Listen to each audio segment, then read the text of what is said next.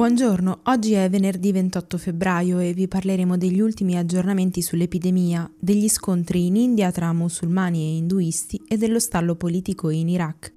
Questa è la nostra visione del mondo in 4 minuti. Secondo uno studio della società di consulenza Capital Economics, la diffusione del coronavirus nel mondo potrebbe innescare un danno economico paragonabile alla crisi finanziaria del 2008, quando il PIL mondiale scese dello 0,5%.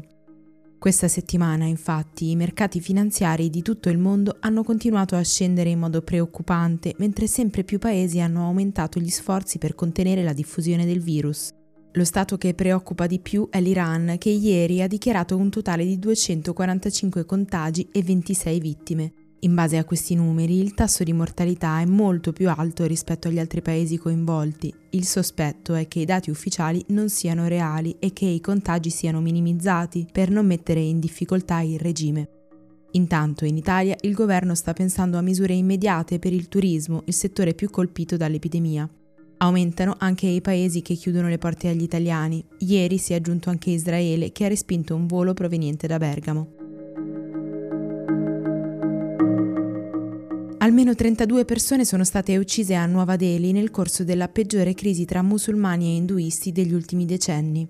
Il bilancio è stato diffuso dal portavoce della polizia della capitale, aggiungendo che dopo giorni di violenze iniziate lunedì, ora la zona è tranquilla.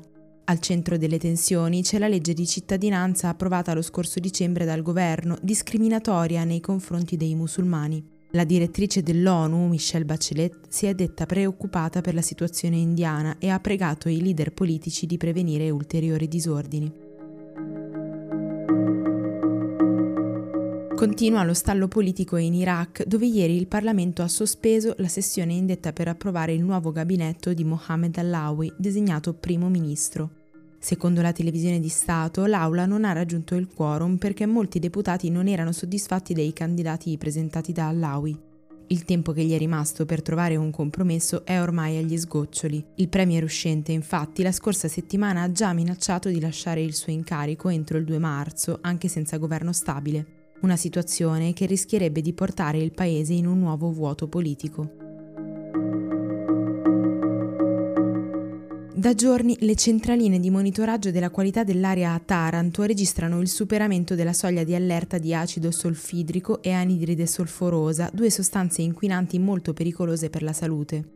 Le emissioni anomale interessano principalmente l'area del quartiere di Tamburi, che come è noto è il più vicino all'acciaieria, ma ovviamente colpiscono prima di tutto i lavoratori. Per questo ieri il sindaco Rinaldo Melucci ha firmato un'ordinanza con la quale intima alla proprietà di individuare l'origine del problema e risolverlo entro 30 giorni, pena la sospensione delle attività.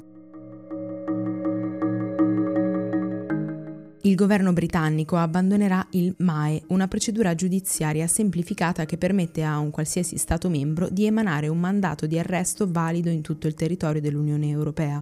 Dal 2004 l'accordo permette di evitare lunghe procedure di estradizione tra gli Stati della comunità, accorciando di molto le tempistiche di azione dell'azione giudiziaria, che sempre di più si trova a fronteggiare crimini commessi a livello internazionale, specialmente quando si tratta di criminalità organizzata.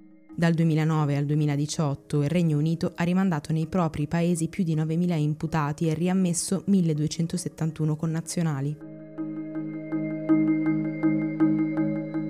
Per oggi è tutto, da Antonella Serrecchia da Rosa Uliassi a lunedì.